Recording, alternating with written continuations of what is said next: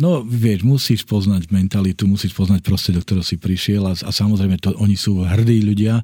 Ja sa niekedy z toho smejem, že veď, oni sú, teda väčšina z nich sú Slovania ako my, ale tá naša sinusoida oproti tej ich, aj v tom pozitívnom, aj v tom negatívnom e, smere je možno, ja neviem, či je to štvrtina, možno ani toľko nie. Nižšie úrovne dosahuje. Tak, tak milovať a tak nenávidieť, ako dokážu oni to. My, my sme, ja sa tiež niekedy smejem, že keď prídem zo strednej Európy na Balkán, tak si prípadám ako severan. Hej, tak ako keď prídem na sever, tak si prípadám ako Balkánec. ja tomu hovorím, že oni vlastne začínajú tam, kde, e, kde krčma v Terchovej v sobotu o 23. E, večer e, končí.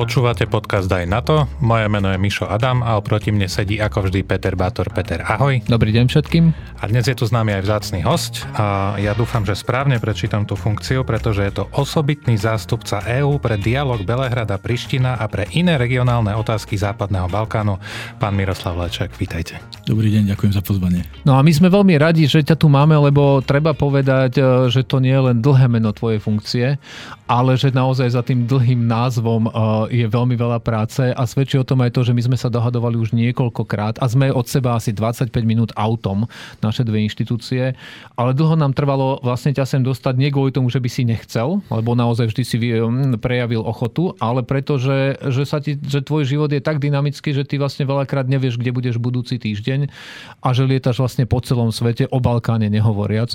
Takže sme veľmi radi, že nakoniec sa nám podarilo ťa tu mať a nie len ako, ako osobitného, naučil som sa, že zástupcu, aj keď ja mám pocit, že predstaviteľ je trošku lepšie. A ja si myslím, že predstaviteľ je lepšie. Hej. Ale našli sme to v EU dokumentoch, že vlastne oficiálne sa to prekladá ako zástupca tak som si hovoril, že vlastne zástupca koho, ty nie si zástupca, ty si, uh, preto sa mi zdá, že predstaviteľ je oficiálnejšie. High representative sa prekladá ako vysoký predstaviteľ. EU. Presne a, tak. A, a special representative by tiež asi mal byť osobný pre, pre, predstaviteľ. Z toho som presne vychádzal, ale Michal, ma, Michal naozaj vyhrábal nejaké dokumenty z Európskej únie, kde je to takto hmm. poprekladané. Niekto si spravil kratšiu cestu. vyzerá, ako keby niekoho zastupoval. No, no, presne tak. No tak no, Európsku úniu. zastupujem, áno. Ale nie niekoho, ale niečo, niečo, čo je veľké. Takže sme veľmi radi, že si tu a vlastne poďme hneď na tú prvú vec, Západný Balkán. Čo to je? Západný Balkán je územie bývalej Juhoslávie minus Slovinsko a Chorvátsko, pretože oni už sú v EÚ a v NATO a plus Albánsko. A samozrejme z toho súčasťou je aj Kosovo ako samostatná jednotka, čiže hovoríme o, o šiestich elementoch, krajinách pre tých, čo Kosovo uznávajú, alebo partneroch pre tých, čo Kosovo neuznávajú. Turci hovoria, že nič také ako Západný Balkán neexistuje, že to sme si vymysleli my, aby sme odčlenili Turecko od regiónu, ktorý môže ísť do Európskej únie. A oni hovoria, že, že je Balkán a že oni sú jeho súčasťou, ale že Západný Balkán, že to je náš vymysel.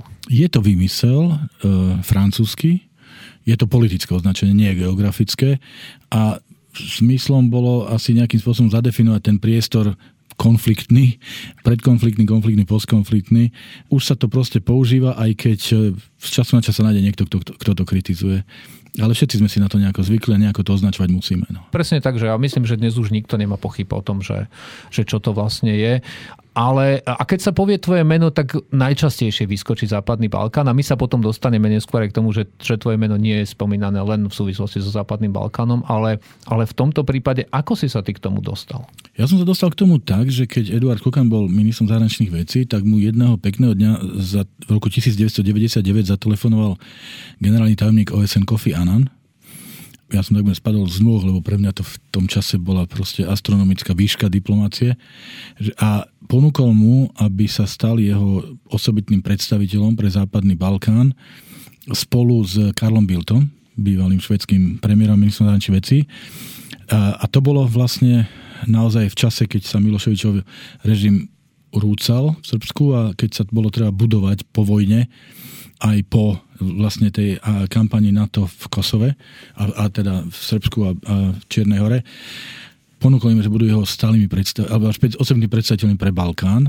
No a každý z nich si mohol zobrať jedného človeka so sebou, čiže vlastne e, Edward Kukan, ja som bol jeho šéf kabinetu, čiže logicky e, voľba padla na mňa a odvtedy som sa z toho Balkánu nejako nevyvliekol, čiže to už je 24 rokov, čo tak alebo onak som s ním spojený. Buď pravím z Bratislavy, z Bruselu, alebo priamo z regiónu. Čiže vlastne, keď to trošku preženieme, alebo s nepresnosťou, že, že môže za to Kofi Annan. Možno to kofi, áno, áno, áno. To bolo obdobie, keď, a moji priatelia sa to spomínajú, že som hovoril, že musíme sedieť niekde, kde je signál, lebo môže volať Kofi Annan a oni sa pozreli na mňa, že teda teba už preskočilo, alebo čo. Ale to tak bolo, lebo my sme nahlasili moje číslo a, a nie ministrové, čiže oni volávali od neho od Kofiho na môj mobil, ja som potom utekal za ministrom, no takže áno. A čo ste si za tých 24 rokov všimli ako také najväčšie zmeny v tom regióne? Viem, že to je veľmi široká otázka, ale keď, keď to tak spätne zhodnotíte, že keď keď ste začínali vtedy a keď sa pozriete na to, ako to je dnes? Samozrejme sa ten región výrazne zmenil, ale nie e, tak, ako by sme si to boli bývali prijali. Keď si vezmeme, že v roku 2003, pred 20 rokmi, Európska únia dala slávnostný sľub, že všetci budú v EÚ a odvtedy vstúpilo iba Chorvátsko, tak určite tí naši predchodcovia si nemysleli, že to bude trvať 20 rokov a že za 20 rokov sa dostane jeden. Môj taký najsilnejší poznatok je, že je veľký rozdiel medzi poznať fakty a rozumieť. Že sú stovky, ak nie tisícky diplomatov európskych, ktorí strávili roky na Balkáne, ktorí poznajú ľudí a reštaurácie, ale nerozumejú mentalite. A preto množstvo rozhodnutí nášho euroatlantského spoločenstva EU a NATO proste bolo prijímané ľuďmi, ktorí nemali najmenšie pochopenie pre, pre tú mentalitu a, a bez toho sa tam nedá uspieť. My sme tam veľmi často urobili viac škody ako osohu, lebo sme sa snažili našiť naše, naše pravidlá na ľudí, ktorí proste majú inú kultúru, inú mentalitu a bez toho, aby sa to rešpektovalo.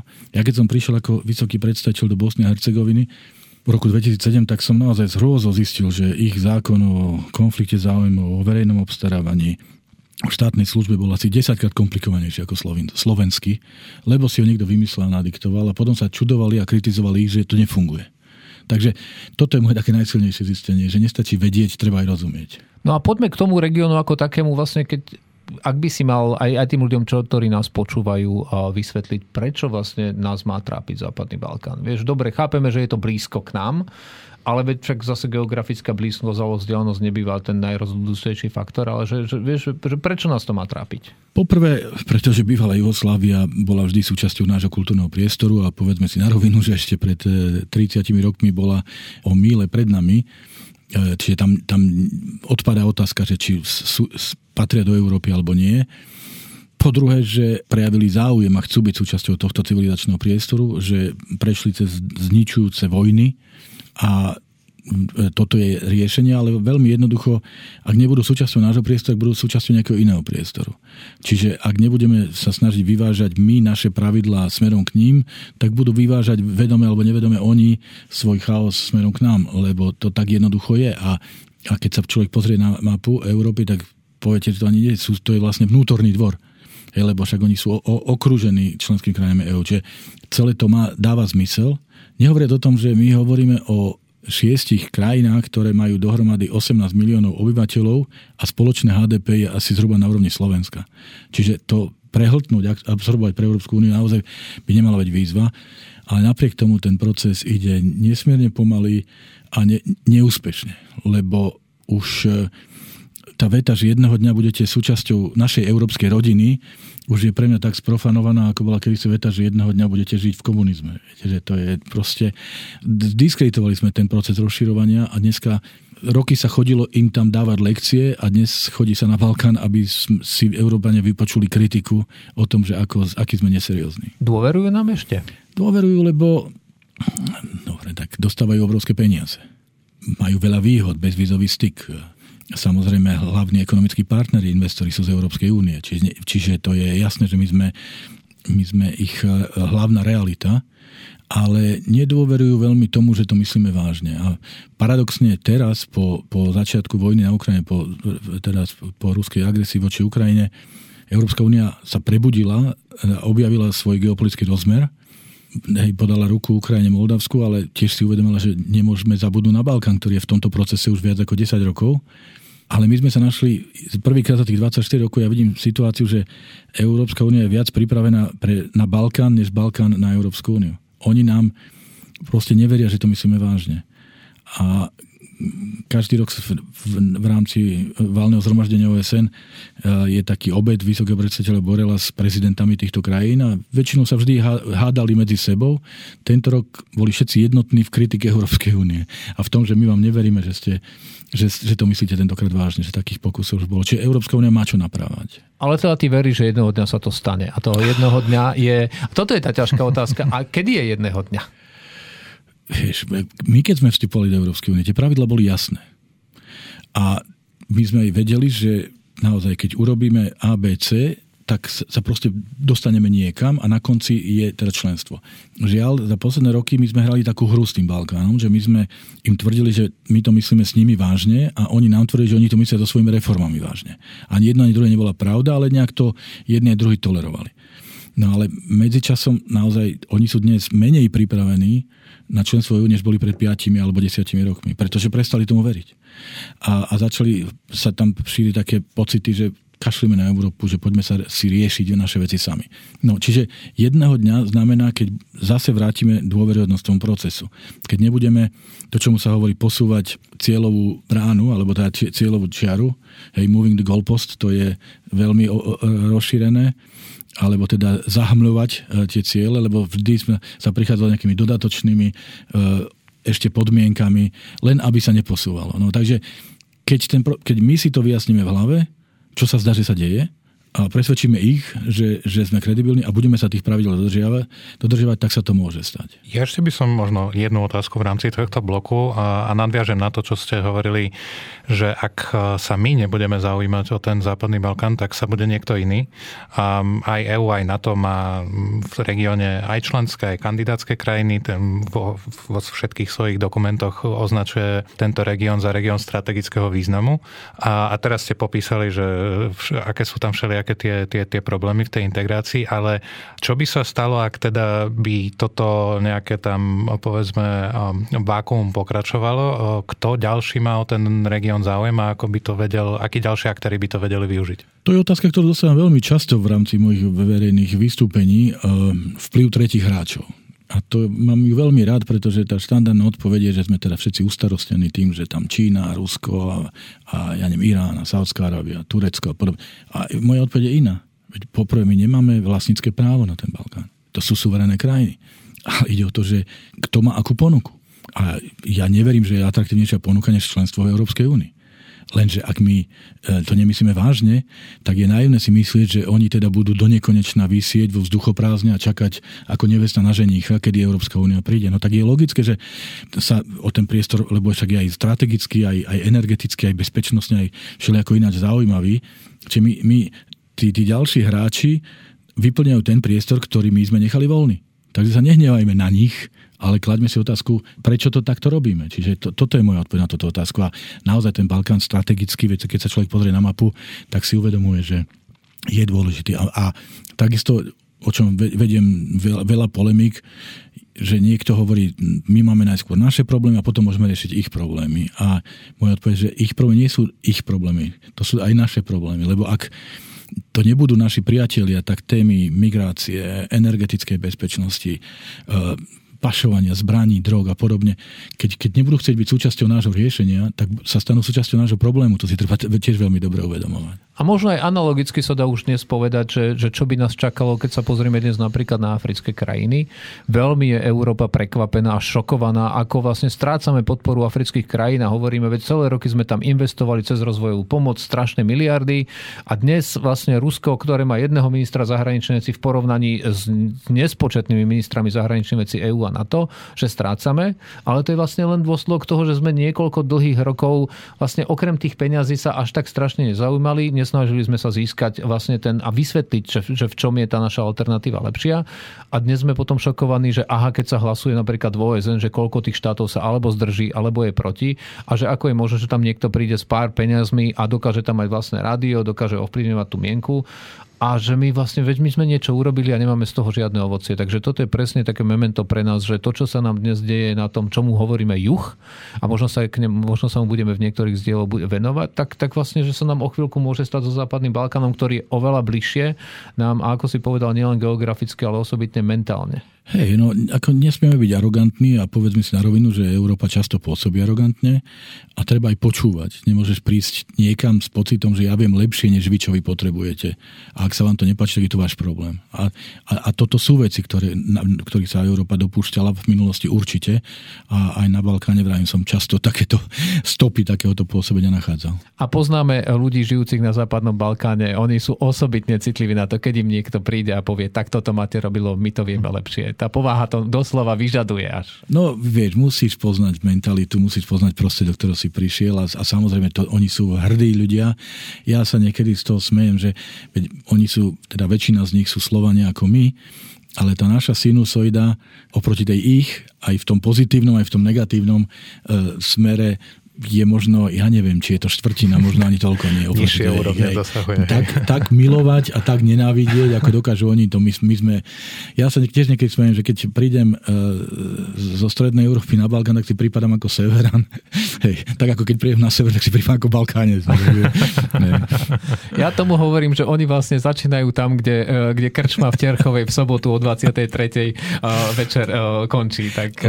Áno, len zase chodte si pozrieť nočný život v Belerade alebo spoločenský jo. život v Belerade a, bude, a zistíte, že my sme, že Bratislava je provincia. No, no, no že Bratislava je mŕtva v porovnaní, no, lebo, lebo v Belehrade ten nočný život naozaj začína o 11. No, večer a, a teraz nemyslíme nejakými, že obrovskými parties, ale oni tam naozaj, že spoločensky žijú po večeroch, tam ten Belehrad o druhej v noci žije ako, ako ja neviem, Madrid a, alebo podobné ano. mesta. A to, čo je pre nás ťažko predstaviteľné pri jednom poháriku. Áno. a, a nie sú to len veľké mesta, ale to je všade, proste ľudia žijú tým komunitným spôsobom Áno. života, že si, si vy spolu niekde buď sadnú u suseda, alebo aj spolu idú do nejakého miestneho podniku. A toto je, o, je Balkán je o vzťahoch. O osobných vzťahoch, o dôvere, o tom, že ty musíte si nájsť na to čas s nimi aj sedieť, aj porozprávať, pojesť, vypiť. Aj keď hovorím, pije sa tam menej než na Slovensku, ale toto bez, bez s nejakým tým našim za, európskym alebo teda západoeurópskym prístupom sa, sa čo, tam človek nemôže uspieť. A toto je naša prednosť, náš, nás Slovákov, v tom, že sme, proste my sme boli aj za tým plotom a pamätáme si to, za ktorým sú oni dnes.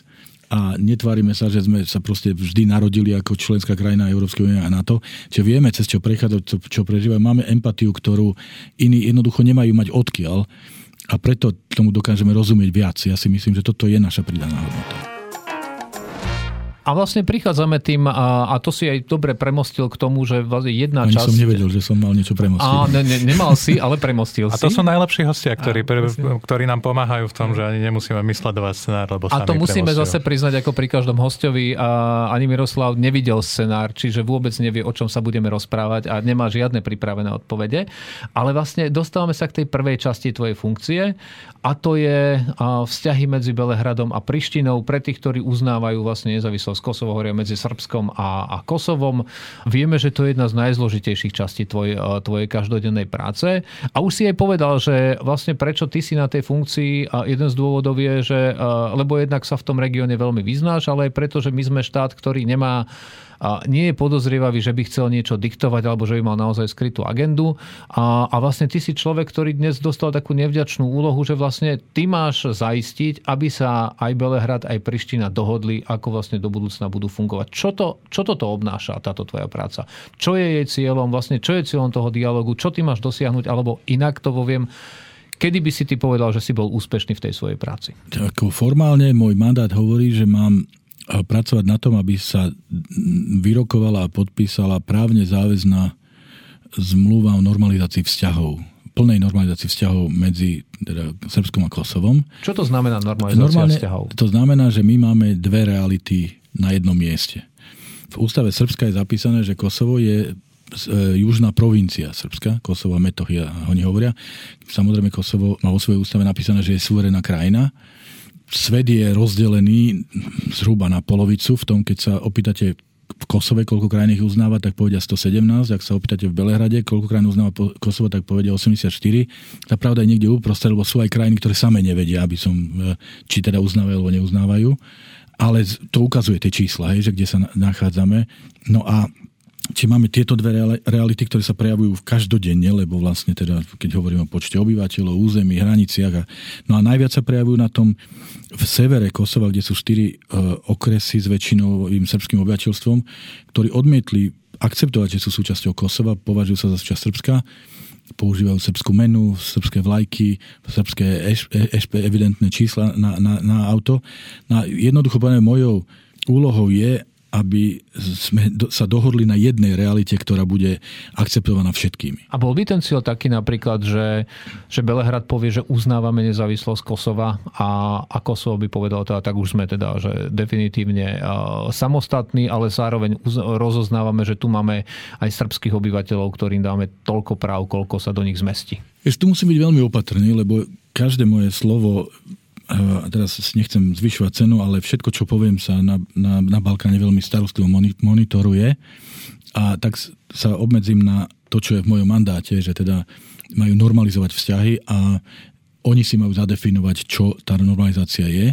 Ale dodám niečo viac. E, my sme navrhli dohodu o ceste k normalizácii a tá dohoda bola vlastne nimi akceptovaná vo februári a potom vykonávací protokol v marci tohto roka.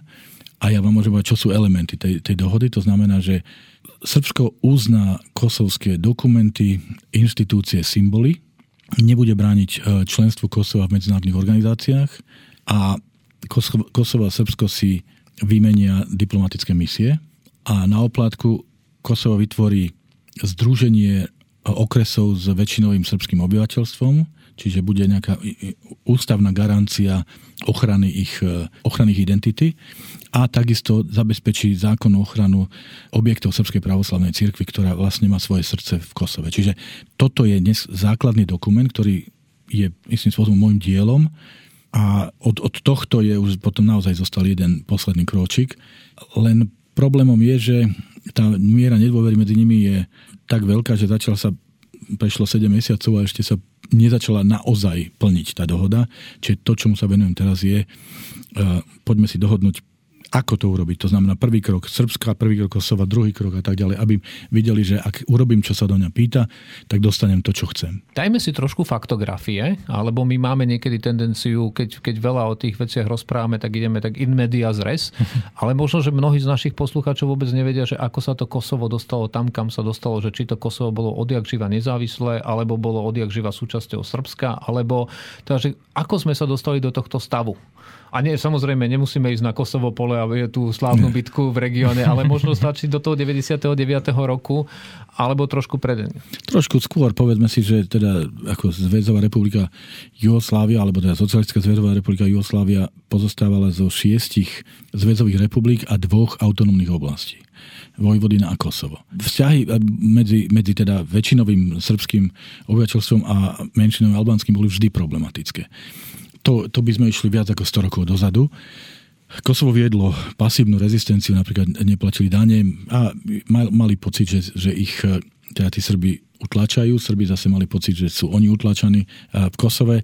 Jednoducho tam bolo latentné napätie, ktoré zvýšil e, Slobodan Miloševič, ktorý teda vyrobil veľa problémov, vrátane toho, že začal hrať na nacionalistickú strunu a začal stavať Srbov proti Albáncom, e, ktorí žijú v Kosove a viete, že na nacionalizme sa veľmi ľahko získavajú lacné politické body, ale potom následky sú nedozierne. No a celá tá situácia sa vyhrotila v roku 1999, keď začal Miloševič masovú deportáciu kosovských Albáncov z Kosova a tam už e, potom naozaj dochádzalo k prestrelkám a, a bojom medzi, medzi teda e, e, srbskými policajnými vojenskými jednotkami a, a kosovskými predstaviteľmi, ktorí vytvorili takú polovojenskú organizáciu UČK, teda je to, je to Kosovská oslobodenská armáda. Armáda, áno, áno. No a výsledkom toho bolo, že vlastne Severoatlantská aliancia prijala rozhodnutie v marci 1999, že vojensky zasiahne, aby zabránila, teda oficiálne zdôvodnenie bola, aby zabránila etnickej čistke a tomu, aby boli Albánci vyhnaní. Z Kosova tá kampaň trvala 78 dní a bola ukončená podpisom Kumanovského protokolu, ktorý povedal, že Kosovo zostáva formálne súčasťou Srbska, ale Srbsko nevykonáva správu. A správu nad Kosovom preberá Organizácia Spojených národov. No a vlastne odvtedy bolo Kosovo teda istým medzinárodným protektorátom. Srbsko nemalo už právo nejakej ingerencie nad ním. No a ďalším krokom významným v tom vývoji bolo to, že v roku, vo februári 2008 Kosovo vyhlásilo nezávislosť. A tomu predchádzal nejaký proces medzinárodných vyjednávaní, na čele ktorého stal bývalý fínsky prezident Marty Ahtisaari a očakávalo sa, že ten plán, ktorý on predloží e, Bezpečnostnej rade OSN, že bude schválený a že teda tento proces bude mať požehnanie Bezpečnostnej rady, ale k tomu nedošlo pretože Ruská federácia dala najavo, že nepodporí tento plán a tým pádom Kosovo vyhlásilo nezávislosť vlastne jednostranným aktom deklaráciou svojho parlamentu. A, a Srbsko teda tento akt nikdy neuznalo, ako hovorí zhruba polovica krajín sveta a vlastne dodnes tento stav pretrváva a pretrváva aj v nielen politicky, ale aj bezpečnostne, že to znamená v tom severe Kosova e, istým spôsobom to bola taká zóna, kam sa nechodilo E, alebo teda e, Priština a orgány kosovské rešpektovali, že je to trošku niečo iné. Inak treba si povedať, že Európska únia je rozdelená z 27 členov 22 Kosovo uznáva 5 konkrétne teda e, Grécko, e, Rumunsko, Španielsko, Cyprus a Slovensko neuznávajú. V NATO je to z 31-4, lebo my tu nemáme Cyprus, takže sú to tie zvyšné 4 štáty. No a, ale jednoducho Napríklad poviem, že v medzinárodných dokumentoch, keď sa napíše Kosovo, tak sa k tomu musí dať hviezdička a potom sa dá teda poznámka pod textom, že sa odvolávka na, na rezolúciu 1244. Mimochodom treba povedať aj to, že v roku 2010 Medzinárodný e, súd OSN e, vyniesol stanovisko, že vyhlásenie nezávislosti Kosova neporušilo medzinárodné právo. Čiže to sú tie dva hlavné dokumenty, tá rezolúcia Bezpečnostnej rady a toto. Dúfam, že vás nestrácam ešte v detailoch. Nie, nie, nie, my sme tu v pohode. Hej. No, len jednoducho prakticky sa s týmto ži- žiť nedá a nehovorí o tom, že to, to má vplyv na ako opakovane tam dochádzalo proste k bezpečnostným incidentom, napätie je latentné a má to dopad na celý región, pretože vlastne v celom západnom Balkáne sú, e, žijú v každej krajine alebo Srbi, alebo Albánci. Pre všetkých je to zásadná otázka, aj za aj trauma, a napätie medzi Srbskom a Kosovom alebo na severe Kosova vrhá ako negatívny dopad na, na celý región preto je vlastne vyriešenie tohto problému strategický predpoklad preto, aby sa celý ten Balkán mohol výraznejšie sa posunúť smerom k členstvu Európskej únie. A možno na dovysvetlenie len je, že aj prečo možno o tom viac rozprávame dnes o tom Kosove, je, že po rokoch takého relatívneho, nazveme to takým možno nezvyčajným, že, že pokojného napätia, tak, tak to napätie naozaj sa teraz zvyšuje. Došlo dokonca k vojenským stretom medzi, medzi misiou alebo operáciou, ktorú tam má NATO a k tomu sa dostaneme, že vlastne ktoré medzinárodné organizácie tam sú a lokál, lokálnym obyvateľstvom a dokonca bolo viacero príslušníkov NATO zranených. Nedávno tam bol opäť ďalší incident, pri ktorom došlo k prestrelke, kde, kde bolo niekoľko mŕtvych. Došlo tam k pašovaniu zbrania všetko ostatného a vlastne každým takýmto krokom sa to napätie zvyšuje a preto sú väčšie obavy, že vlastne od roku 90 99, kedy ten konflikt nielen začal, ale aj skončil, tak sa hovorí, že možno dnes sme asi, asi tak najviac napätí v tých vzťahoch, ktoré tam sú v tom regióne. A toto je otázka, že je tam veľa tých rôznych incidentov, okrem toho, čo ty si všetko povedal, tam je ešte s tými ešpezetkami srbskými a, a dokonca sme mali aj srbské vojska na hraniciach s Kosovom pomerne na nedávno. Línii. A na administratívnej línii, presne tak, pretože zastupujem Slovenskú republiku. Tak eh, a rozoberieme si to postupne, ale že Čím si vysvetľujete, že za ten, povedzme, že posledný rok, rok a pol sa to práve takto teraz nakumulovalo všetky tieto rôzne incidenty, ktoré inak tie obe strany vzdialujú od toho, aby potom podpísali tú dohodu o, o normalizácii vzťahov? No na to, aby sa tá situácia normalizovala, tak od roku 2011 existuje ten dialog o normalizácii vzťahov, ktorý vedie Európska únia. A ten dialog vyprodukoval celý rad praktických dohôd, ale nedostal nás dostatočne blízko k takému celkovému no, normalizovaniu vzťahov. No a preto vlastne tie posledné 2,5 roka došlo k eskalácii a moja práca sa vždy teda delí na fázy, keď máme normalizáciu a potom fázy, keď máme eskaláciu a snažíme sa nejakým Ty vlastne spôsobom... normalizuješ eskaláciu.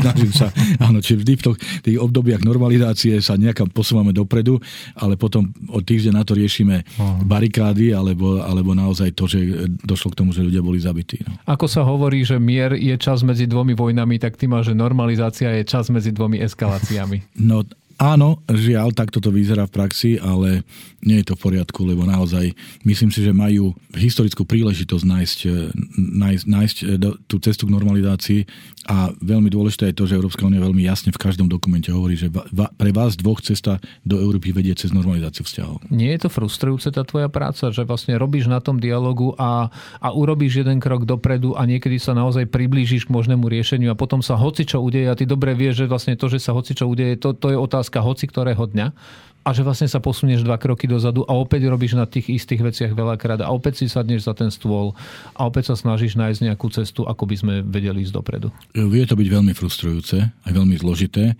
lebo riešiš e, naozaj ako otázky, ktoré tnú do toho najcitlivejšieho, samozrejme do identita, suverenita a podobne samozrejme, keď e, sa ti nepáči proces, tak sa snažíš e, útočiť na toho, kto je tvár toho procesu, čo som ja.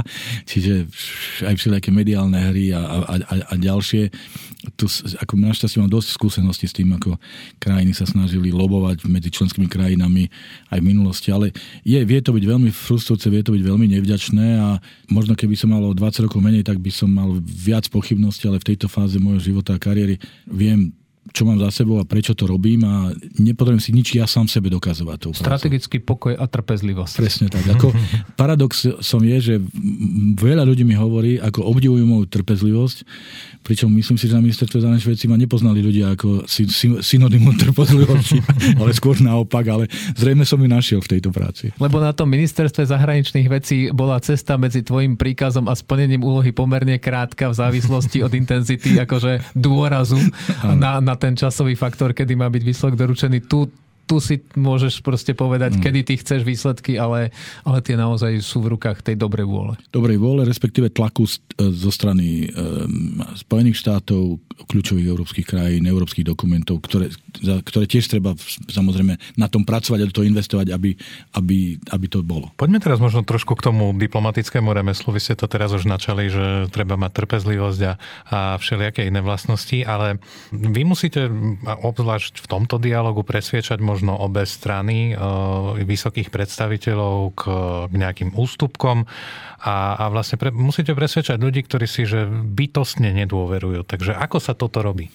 No takže musíte si získať ich dôveru, čiže musia veriť, že nehráte hru v prospech jednej strany, alebo teda v prospech niekoho ešte ďalšieho, tretieho. A to, čo je zásadné, presvedčiť ich, že to, čo im navrhujete, je pre nich dobre. Lebo takéto riešenie, takáto normalizácia sa môže udiať iba, ak obidve strany v tom nájdu pre seba viac výhod než nevýhod. To znamená ten win-win situácia. Čiže, čiže toto sú dve základné veci. Nesmie to byť o negociátorovi, musíte mať ich dôveru a musíte ich presvedčiť, že je to pre nich lepšie aby, a dokázať im, alebo teda argumentovať, že prečo je to pre nich dobre, aby urobili to, čo od nich chcete. A tú neutralitu si ako zachovať v ich očiach, aby ste neboli vnímaní ako, ako niekto, kto V princípe na Balkáne koncept neutrality neexistuje, sa neuzná, tam hovorí, sa hovorí, že ak nie si so mnou, tak musíš byť proti mne, lebo inak už med, nič medzi tým neexistuje.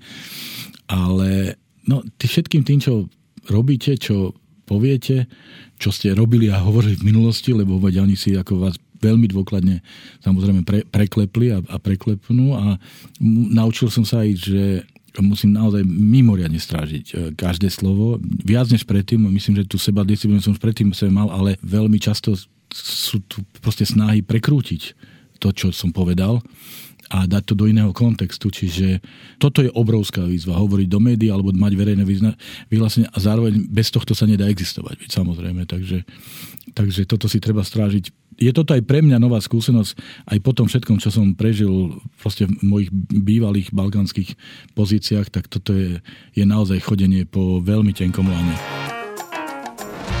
Obraďme list, poďme možno trošku odľahčíme tému, poďme viac e, k tebe ako osobe, takže trošku ti dáme z hlavy ten klobúk Európskej únie, ten ťažký klobúk Európskej únie trošku bokom. Najmladší vlastne veľvyslanec v histórii Slovenska, ak sa nemýlim. Asi áno, no mal som 31, keď ma poslali do Tokia. Hej. Do Tokia. Aké to bolo? Fú, no klepali sa mi nohy. Dobre, písal sa rok 94, hej, Slovensko malo rok. A ja som e, bol šéfom kabinetu vtedajšieho predsedu vlády Jozefa Moravčíka No a on s Eduardom Kukanom rozhodli, že pôjdem do zahraničia ako veľvyslanec. Predtým som bol číslo 2 na ambasáde v, v Atenách. No a tak ja som si to uvedomoval. Kariérny diplomat, mal som za sebou 7 rokov praxe ale celý. Áno.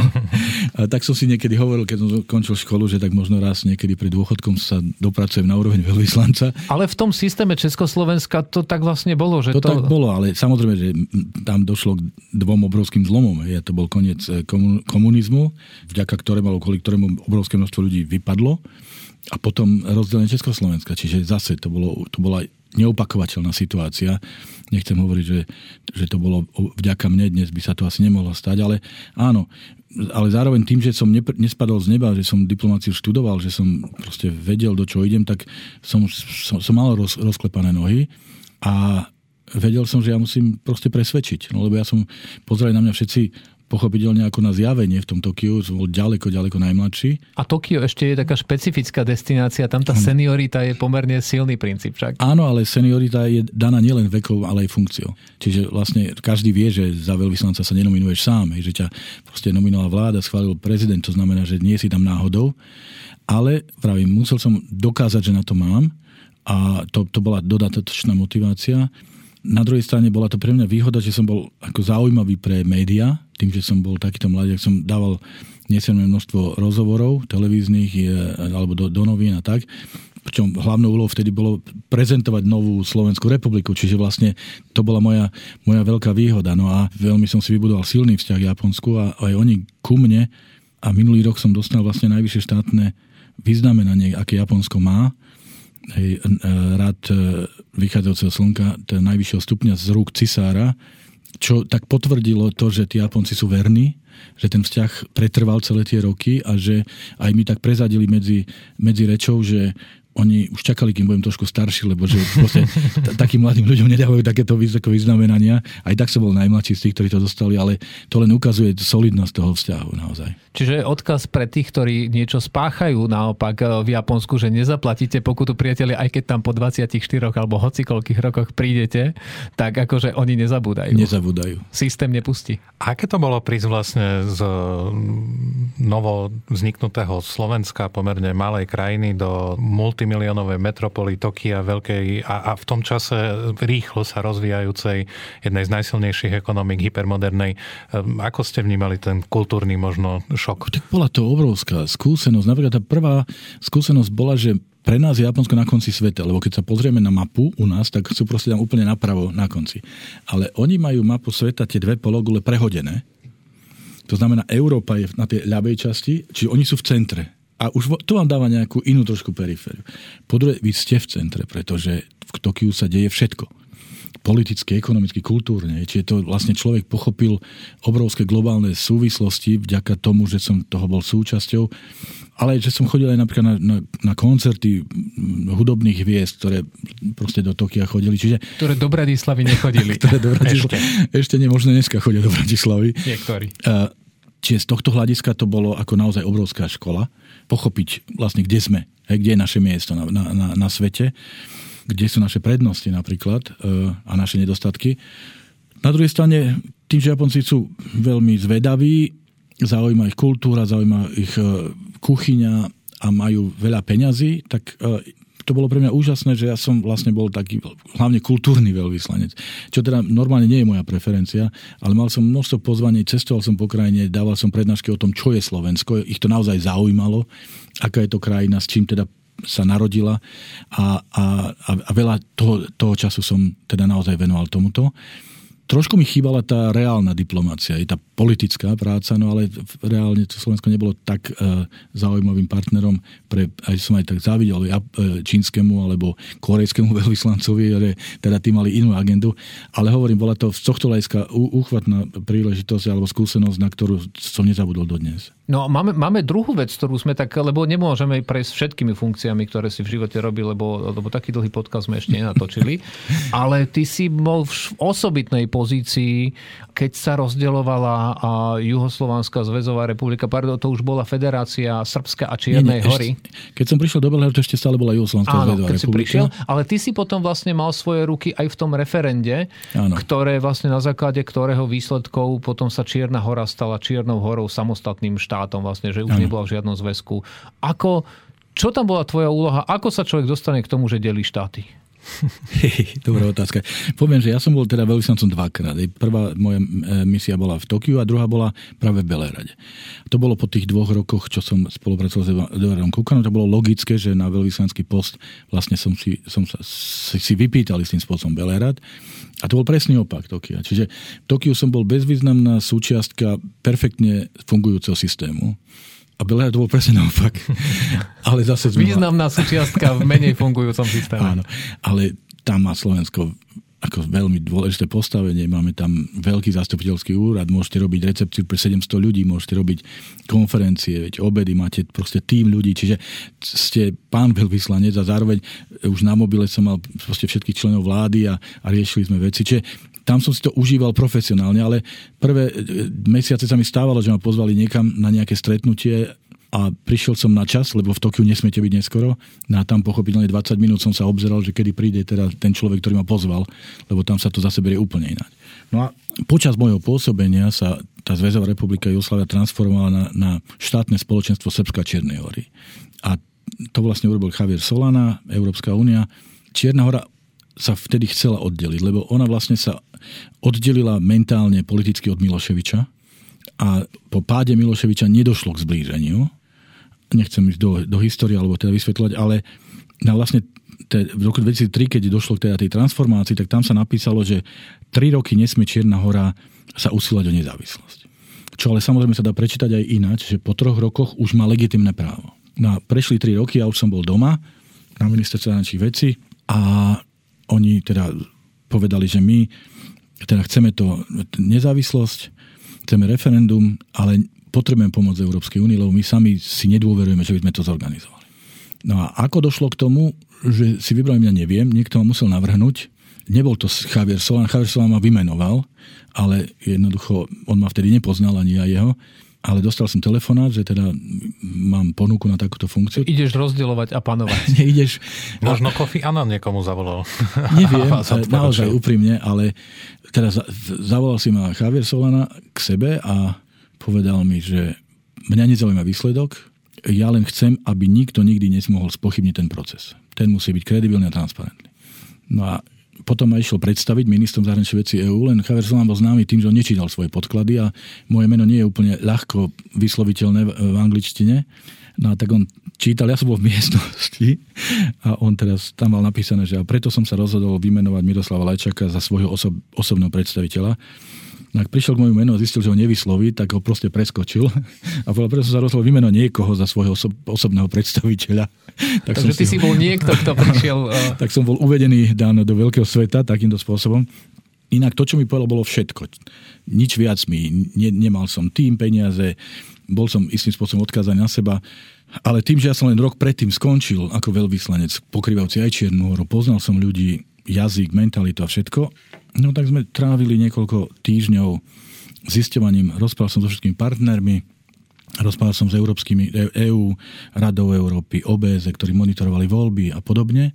No a vlastne nastavili sme pravidla. To, čo bolo najdôležitejšie, nastaviť pravidla toho referenda, kde najcitlivejšie bolo samozrejme znenie referendovej otázky, e, dátum, lebo dátum má obrovskú symboliku a Balkán je o symboloch, no a hranicu lebo tam e, proste bolo hodnotenie Benátskej komisie, ktoré v jednom článku povedalo, že štandardom pre e, referendum je 50% plus 1. Avšak v, e, v situáciách hodných zreteľa stojí za zváženie túto hranicu zvýšiť.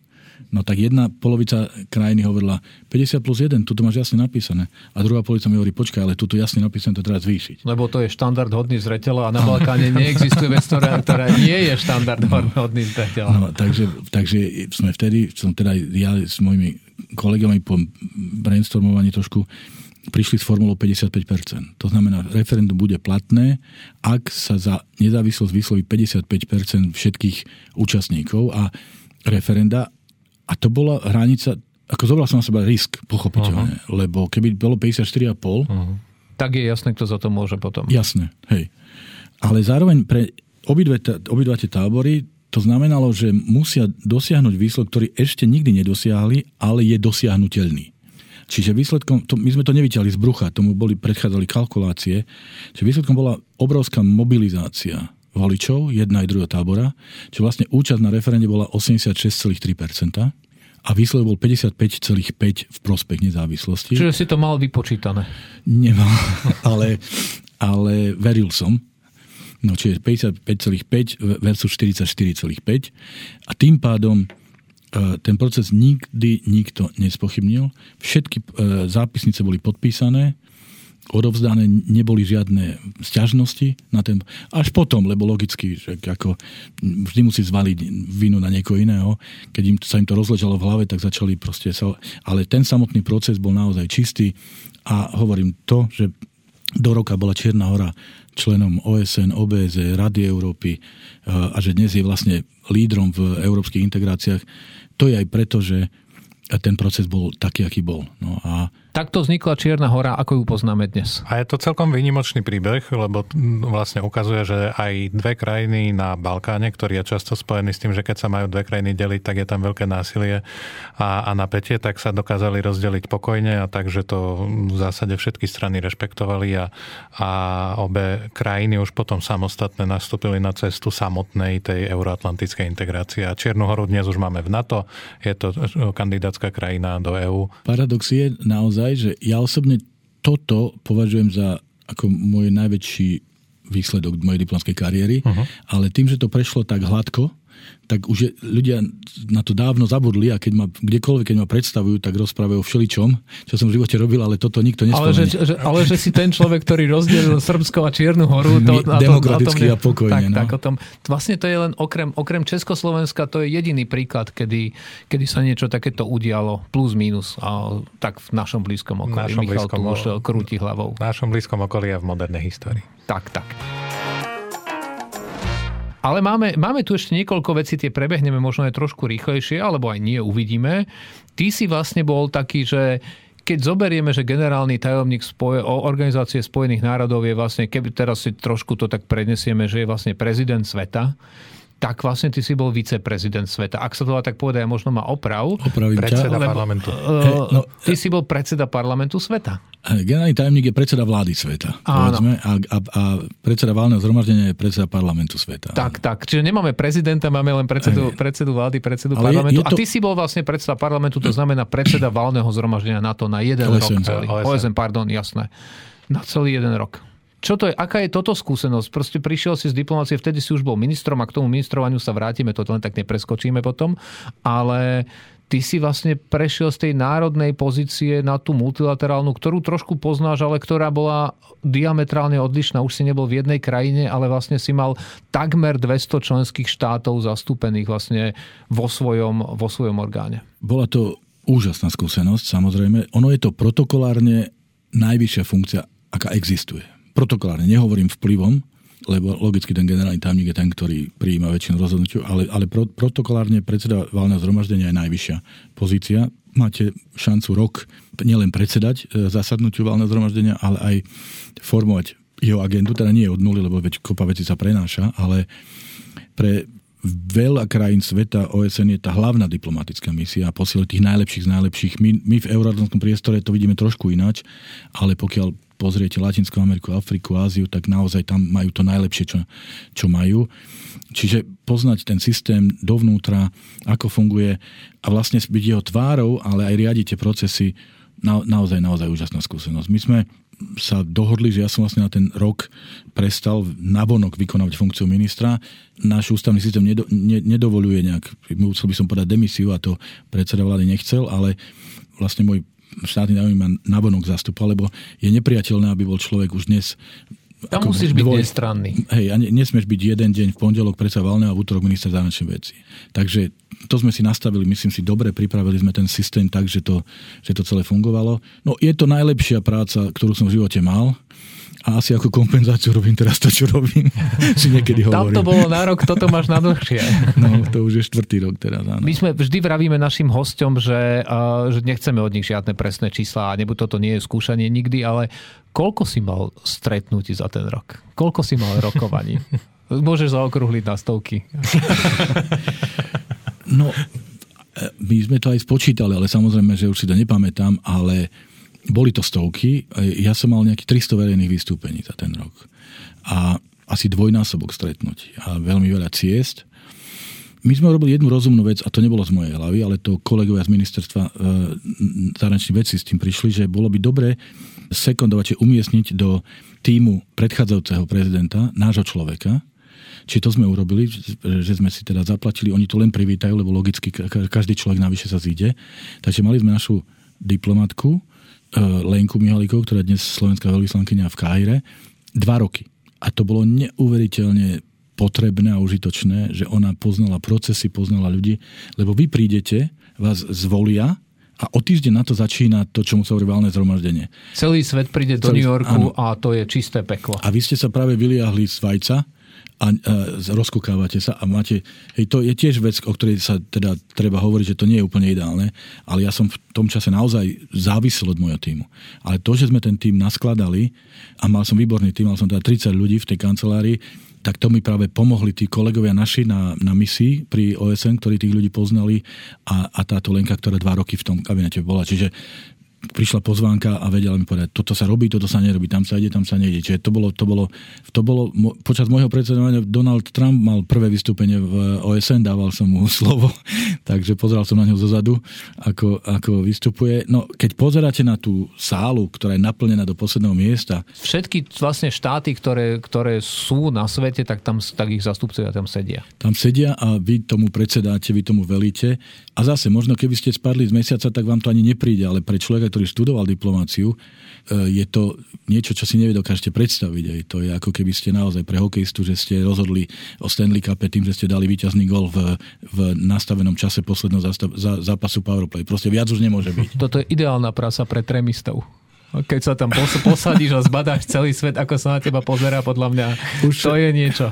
To už aj trémista, kým sa tam prepracuješ, už sa musí z tej trémy zbaviť, vieš. No moja otázka bola práve na tú všeobecnú rozpravu valného zhromaždenia. Hmm. To je vtedy, keď naozaj prídu, že e, prezident alebo hlavy štátov a vlád hmm. z celého sveta do, do New Yorku.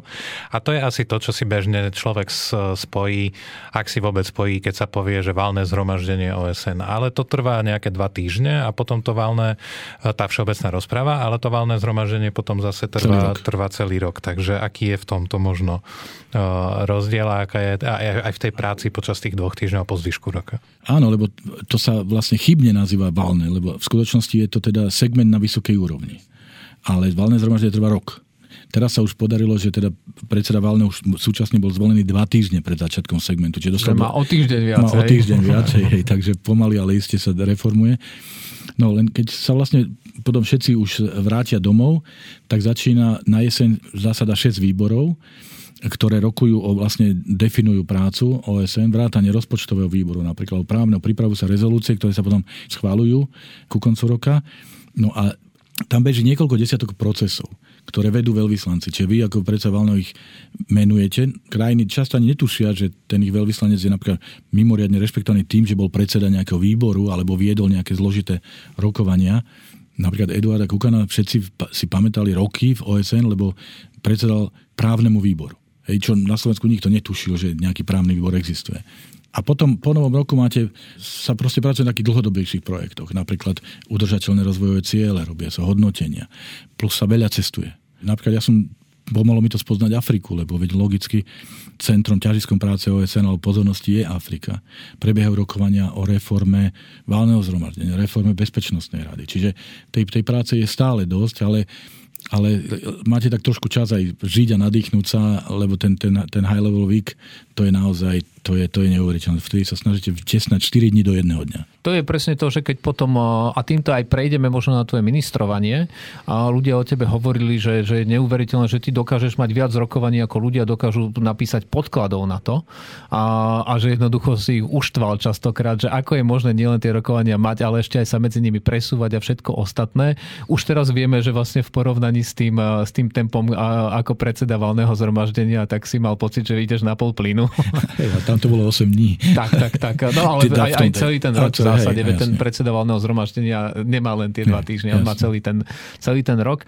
Ak sa nemýlim, ty si bol najdlhšie slúžiaci minister zahraničných vecí alebo, alebo minister zahraničných vecí, ktorý má najviac rokov odslúžených vo funkcii. Áno, áno, zhruba 9,5 roka. Áno, čiže vlastne tebe, to mal tak krásny, ten, tam je tak ten prechod, že od najmladšieho veľvyslanca vlastne až najdlhšie. Keďže si vlastne mal najnižší vek na to, aby si bol veľvyslanec, tak si to potom vykompenzoval najdlhšie tým, že si ostal vo funkcii ministra.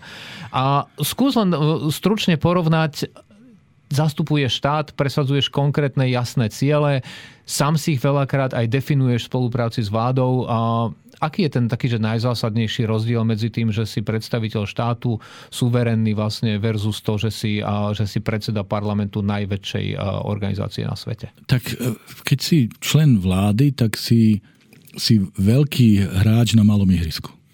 Hej, kým, keď si predseda valného zhromaždenia, tak si veľký hráč na veľkom ihrisku a keď predstavuješ Európsku úniu, tak si pomerne slušný hráč na veľkom ihrisku. Čiže jasné, že doma na Slovensku, keď si minister, si veľký faktor. A ľudia vidia tvoju tvár v televízii a máš vodiča a, neviem čo všetko, aparát. E, ale, ale Prídeš áno, do OSN? Je, je to obrovská čest zastupovať. Pre, pre, pre mňa to vždy, ja som bol dvakrát vymenovaný že som prerušil medzinárodnú funkciu a išiel som domov a, a stal som sa ministrom. Hej, a snaží sa, aby tá tvoja krajina mala meno, rešpekt, aby bola čitateľná, kredibilná a aby sme boli dobrý partner.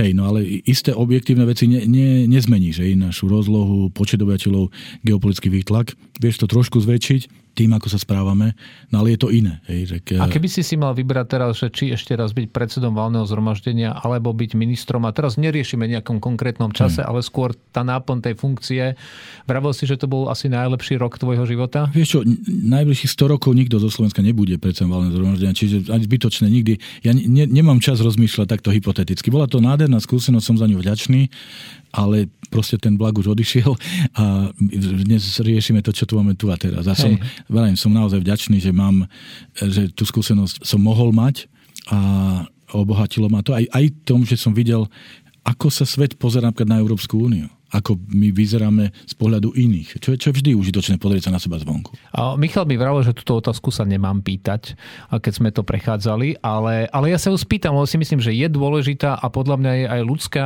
Presne stovky uh, stretnutí vlastne za rok, to už je jedno v hociakej funkcii, uh, strávíš nekonečné hodiny na cestách. A to nemyslím teraz tejto funkcii, ale vlastne v tvojej kariére všeobecne ty si známy tým, že si nemal oddychové posty nikde. Mm-hmm. Aký to má dopad na rodinu? Aký má diplom diplomat, politik, medzinárodný predstaviteľ, ako ty vlastne rodinný život. Je tam vôbec priestor? My to poznáme z to, že osobitne, keď bola vojna, že sme, že sme aj spávali niekedy v kanceláriách, naše rodiny nás nevideli, ale bol to pomerne obmedzený čas, rok, dva. Aj keď tu ešte stále strávime veľa času, toto sa nedá porovnať s tým, proste, čo si zažíval ty, že ako, je, ako žije človek v takýchto funkciách rodine doma? Ne, nedalo by sa to bez pochopenia zo strany rodiny a, a, a tolerancie a naozaj moja manželka de facto bez toho, aby sme sa o tom rozprávali, tak obetovala svoju kariéru, lebo niekto sa musel proste držať tú, tú rodinu. Ona žartom Jarka hovorí, že ja, ja riešim svetový mier a ona rieši všetko ostatné. A ja hovorím, a s tým svetovým mierom to nevyzerá bohvie ako, ale za to dom nám stojí a funguje. Čiže je jasné, kto má výsledky. áno, áno, čiže a dokon, by som povedal, že tak teraz si tak nejak uvedomujem spätne, že akú obrovskú mieru tolerancie a, a pochopenia podpory to chcelo, veď aj Miarka odišla z práce, bola so mnou v Belerade, bola so mnou v Bruseli prvýkrát, bola so mnou v New Yorku. Ja tiež mohla si dupnúť nohu a povedať, že ja, ja mám proste tu na nejaké postavenie a nejakú... Nikdy to neurobila. No a, a čiže to, to tak ako, pravím, tie veci nie sú samozrejme, možno som ich za samozrejme považoval, ale dnes vôbec nie. Je veľmi veľa ľudí, ktorí proste, kde to samozrejme absolútne nie, nie, nie je, že hej. tam to veľakrát končí aj, aj zle, lebo jednoducho človek odmietne sa prispôsobiť napríklad. Áno, hej, takže to, to nebol môj prípad, alebo náš prípad a som za to vďačný. Cery mi občas dajú najavo, že proste ja som bol vždy v práci, ako v, s láskou a v dobrom, ale tiež si tak uvedomujem, že proste ten čas už nikto nevráti, tak sa to snažím kompenzovať proste koľko sa dá teraz, hoci sú dospelé. Ale hej, ja som, Lárka chodila dva roky na 8-ročné gymnázium, ja som nevedel kam, ako, kde je tá budova. Hej, čiže to je, mne, mne sa stalo, že som prišiel domov a som si nevšimol, že máme stromček už, že proste mi to nejako ušlo, lebo veď to je človek sústredený na, na prácu a na, na to, že telefonáty a maily a všetko, takže ako nie som vzor, ktorý je vhodný nasledovania v tomto, musím, musím povedať otvorene. Tvoje rozdelenie a to, ak sa hovorí tá rovnováha práca versus Hej. súkromný život, a, a, alebo že normálny, normálny život je, je výrazne naklonená. Ale ako mnohých, mnohých ľudí, ktorí tú prácu svoju robia že s absolútnym nasadením a, a možno nie len v diplomácii, ale aj v ostatných, tak je pravda, že tá práca vie zožrať veľmi veľkú časť života človeka. Preto v tých chvíľach, keď si s rodinou, tak im musíš dať najavo, že si to vážiš a musíš sa snažiť im to kompenzovať a to je to, čo naozaj robím. Teda. A tu v Belgicku, ja, ja som včera videl prvý vianočný stromček. Pre tých na Slovensku vy to neviete, my máme iné zvyky, ale tu začínajú vianočné stromčeky začiatkom decembra, takže uh, podľa mňa môžeš to kompenzovať tým, že, že už môžeš postaviť vianočný stromček, len tak prísť domov, nikoho sa nepýtať, postaviť ho do stredu izby a odísť. Ja, ja som, áno, tu sú stromčeky všade, ale ja tak nejak som stále nastavený na ten náš slovenský kalendár vianočný. Čiže ten tesne si, predvianočný. No, alebo tak od, od, od možno od, od Mikuláša. No. Tak, tak, lebo priatelia, jedna z vecí, ktoré tu máme a mám osobnú domácu skúsenosť, to je tiež jeden z tých feedbackov, ktoré doma dostanete, je, že super bude stromček skoro, tak sa kúpi hneď na začiatku decembra a potom sa 3 dní pred Vianocami chodí, že ale takýto stromček nemôžeme mať, tak akože celý zvednutý opadaný. Akože to, ja s týmto nebudem mať Vianoce. Takže pozdravujem domov. A ešte keď aj, máš doma podlahové kúrenie, tak to ešte ten efekt umocňuje. Presne tak áno. A toto je môj prípad. Týmto by sme možno aj otočili list a, a musím povedať, že aj mi je trošku ľúto. Mali sme ešte jednu tému a to je Bosna a Hercegovina, ktorá je nesmierne zložitá, hmm. ale veľmi by sme natiahli už dnes ten podcast a možno využijeme najbližšiu niekedy príležitosť, že sa budeme venovať len, ten, len tejto krajine, lebo je, to je veľmi zaujímavý príbeh. Aj kvôli tomu, že vlastne Miroslav, ty si tam bol. Niekedy ľudia hovoria, že neobmedzený vládca, lebo tak je ten systém nastavený, keby sa veľmi chcelo. Takže, ale tomu žiaľ asi dnes dá dáme tomu, asi tomu asi, nedáme dnes nie, čas. Lebo to sa nie. za dve minúty nedá. To, sa, to by sme len povrchne prešli, Hej. takže ale k tomuto sa niekedy vrátime. Poďme k niečomu, čo my máme oveľa radšej a v tomto podcaste a to sú otázky, na ktoré len aby si vedel a opäť zdôrazním, Miroslav ich nevidel dopredu a na, na ne musí byť odpoveď. Vždy je to buď alebo. A okay. musíš si vždy vybrať Počkej, jedno, aká veľká to, to, to, to, to, do, do diplomata nesmieš do takej pozície stavať. Presne, preto ich máme tieto otázky. A hneď prvá je, že rakia alebo travarica. Oboje. Aj, ale to je, tam je politický, politický kontext, pretože travarica sa vie v Chorvátsku, rakia sa vie v Srbsku. Ty nemôžeš odo mňa chcieť, aby som si vyberal. Všade. A toto je inak dôkaz toho, že na Balkáne neexistuje, že niečo... Nepolitická otázka. Presne, nepolitická Nie, otázka. Neexistuje. Tam mimochodom politika a alkohol idú ruka v ruke a hlavne ten dobrý. To je ten rozdiel veľakrát. Áno, len ako som povedal, oni si dajú jedn, jednu rakiu alebo trávaricu pred obedom. A, a obrovský obed alebo večeru k tomu. Áno, áno, áno, áno, to áno. Michal. Ale nepočuli sme vlastne odpoveď. No ja som vám povedal prečo. Že nemôže si vybrať, lebo proste podľa toho, to je politicky podľa toho, nekorektné. Kto, kto, má, kto má ponúka. To odpoveď je, rád si s vami dám, keď ma ponúknete. Dobre, toto vieme akceptovať. Veľa sme hovorili o tých rôznych stretnutiach a o všetkej tej pracovnej náloži, tak za 24 hodín by ste si dali radšej 7 neformálnych stretnutí alebo 3 formálne rokovania? Multilaterálne, také tie ako NATOMA, vieš, Severoatlantická rada. Ja mám radšej neformálne, ja mám radšej, lebo tie sú, tie formálne musia byť, ale ja mám ďaleko radšej neformálne. Najradšej teda teď musím povedať, lebo tam sa vtedy naozaj... To je, že z očí do očí dvaja ľudia vlastne. Áno, tvárov v tvár. Áno, lebo tam sa ľudia otvoria, lebo ak máte troch zapisovateľov, tak to už uh-huh. aj neformálne sa mení na formálne. Čiže ja, ja mám veľmi rád neformálne rokovania. Natrvalo by si radšej žil v New Yorku alebo v Tokiu? Ha. A toto už nie je politicky nekorektné, tu už musíš odpovedať. Na oboje mám krásne spomienky. Tokio je prakticky, z praktického hľadiska zložitejší, lebo hovoria po japonsky. Čiže radšej mám možno Tokio, ale žil by som asi radšej v New Yorku. Dobrá odpoveď. A kanceláriu by ste mali radšej na 7. alebo 70. poschodí? Na 71. a pritom sa hovorí a na ministerstve zahraničných vecí pre tých, ktorí to, možno, že mnohí ani v dome to nevedia, a na ministerstve zahraničných vecí vlastne čím nižšie je kancelária, tým vyššie je postavený ten človek a vlastne aj v takýchto na mnohých miestach je, lebo, lebo že je kratšia cesta do práce. Ja mám, ja zbožňujem výhľady aj v prírode, ale aj z budov a všade chcem byť na, čo najvyššie aj v hoteloch alebo podobne. Ale, ale ministerskú kanceláriu si mal na prvom poschodí. Áno, z ale piatich. Tak, áno, ale tak to som si nevyberal. A... Tak, tak, to, to, to, si, to si si nevyberal, to je pravda. A už či si na prvom, alebo na štvrtom, alebo na piatom je teda IT, takže to zase taký veľký rozdiel tak, nie je. Tak, a, a hlavne na hlbokej. buchty na pare, radšej na zelenom alebo na skalnatom plese? Tak na skalnatom, lebo skalnaté je autentickejšie. A to sú viac Tatry, skoro. No, to som chcel povedať, áno. áno. Mám Pre tých, aj zelené, ale, ale skalnaté, skalnaté. Pre tých, ktorí nevedia, vlastne ty si strávil e, čas svojho života v Tatrach. Tatry sú ti veľmi áno, blízke. ja som narodený v Poprade a Tatry sú mi veľmi blízke a keď môžem, tak e, chodím, utekam do Tatier vždy. Už sme povedali, že sa z Vianočneva rastú stromčeky v Bruseli. Tak jedna Vianočná... Um, Keby ste sa museli, že do konca života vzdať jednej veci, tak by to bola kapustnica alebo zemiakový šalát? Asi zemiakový šalát, lebo už v tomto veku pozriem aj na to, koľko má čo kalórií, takže tak asi preto. Kapusnica prežila. Áno. Máme tu teda, a to zase bude politicky menej korektná, ale zabudnime na, na štáty, zoberme si naozaj len aj, aj keď to bude možno ťažké, dovolenku radšej pri Blede alebo pri Ochrickom jazere. No dobré, odložme pol, e, nejakú politiku bokom ťažko povedať, lebo mám rada aj bled, aj ochryt. Preto sme to tak napísali. Áno, áno, áno. Čiže uh, hej, bled je európskejší, ochryt je autentickejší.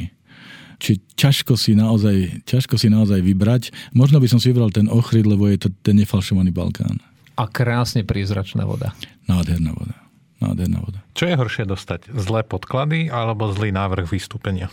Tak návrh, zlý návrh vystúpenia je horšie, lebo tam idete s kožou na trh pred všetkými. Zlé podklady si človek, on mi, partner mi ich nevidí a ja si ich viem upraviť, ale zlé vystúpenie, improvizovať už za rečníckým pultom, to je... Ja som tušil, že bude tá odpoveď. Áno, áno, to poznáme to všetci, ktorí musíme. Túto otázku, toto si skôr necháme, že asi ju vystrihneme, ale nedalo mi to, že to je, že Bosna alebo Hercegovina. tam je za, za, toto je dôležitá otázka, pretože je chybou hovoriť Bosna, ako mnohí mm. vaši kolegovia hovoria hovoria. Aha.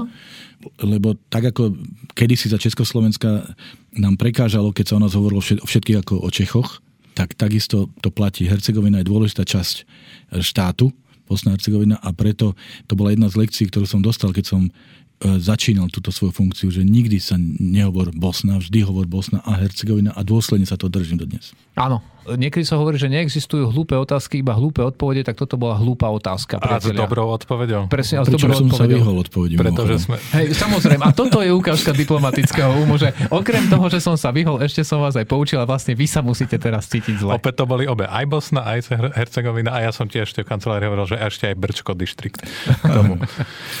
Posledná otázka. Radšej by ste boli šéfom organizácie OSN pre výživu a poľnohospodárstvo alebo organizácie OSN pre cestovný ruch? Ja by som si vybral niečo, čo je politické. No, hmm. máš, máš len tieto dve. Len tieto dve. No, tak asi cestovný ruch predsa len. Takže polnohospodárstvo šlo na druhú kolej. no, otočíme list a máme úplne poslednú rubriku tu a, a to neznamená, že to musí byť za posledný týždeň alebo mesiac alebo posledný deň, ale toto je, že a, a vždy nás to zaujíma, čo človek ako ty má, aký má obľúbený film, prípadne knižku, alebo a knižku, a, alebo seriál, alebo hudbu. Môžeš aj z každého dať jedno, alebo aspoň z dvoch, troch. Prípadne podcast ešte. Alebo podcast, tak, tak si niekedy počúvaš. Počúvaš. Uh, tak o mne známe, že som uh, fanatický fanúšik Jamesa Bonda, čiže zbožňujem, pozerám vždy, hoci už ich poznám na spameť. Mimochodom aj zvonenie na telefóne mám. Á, výborne. Á, toto sú veci, ktoré málo kto vie, podľa mňa. Áno.